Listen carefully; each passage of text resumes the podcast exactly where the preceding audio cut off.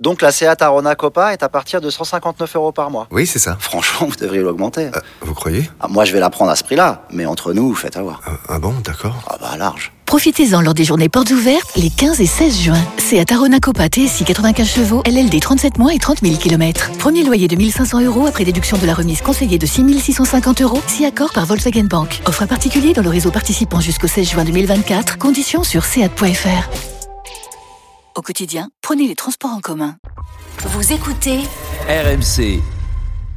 L'important, c'est l'essentiel. Le plus important, c'est les trois points. Souvent, l'essentiel, c'est le plus important. Lionel. Eh ben mon premier point, tu le tu le connais, Paqueta. Merci, merci, euh, merci l'artiste. Euh, il rentre, il fait 9000 bornes, il rentre, il débride le match, il illumine ce match de toute sa classe. Il, sort euh, les Lyonnais de bah, d'un mauvais pas, je pense, parce que je suis pas sûr que sans sa sans sa rentrée. L'OL aurait n'aurait pas fait un 0-0. Euh, mon deuxième point, l'AS Monaco. Sur l'AS Monaco, je trouve que franchement c'est trop peu pour jouer l'Europe. Ce que j'ai vu ce soir, c'est dommage parce que Monaco peut faire beaucoup mieux. Et mon troisième point, bah, sur les Lillois, j'arrive pas à comprendre comment euh, euh, on peut rentrer sur un stade, dans un match comme ça avec si peu d'envie. Les trois points de Kevin Diaz. Mon point numéro un, c'est que Lyon confirme.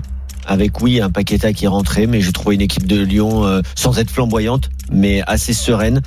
Mon deuxième point, c'est euh, Peter, quel boss parce que je savais que c'était un bon entraîneur, je le connais depuis longtemps, je le suis beaucoup, j'aime bien ce qu'il propose, j'aime sa communication, je l'avais dit avant qu'il signe, et je suis quand même content qu'il ait redonné le sourire à pas mal de supporters lyonnais.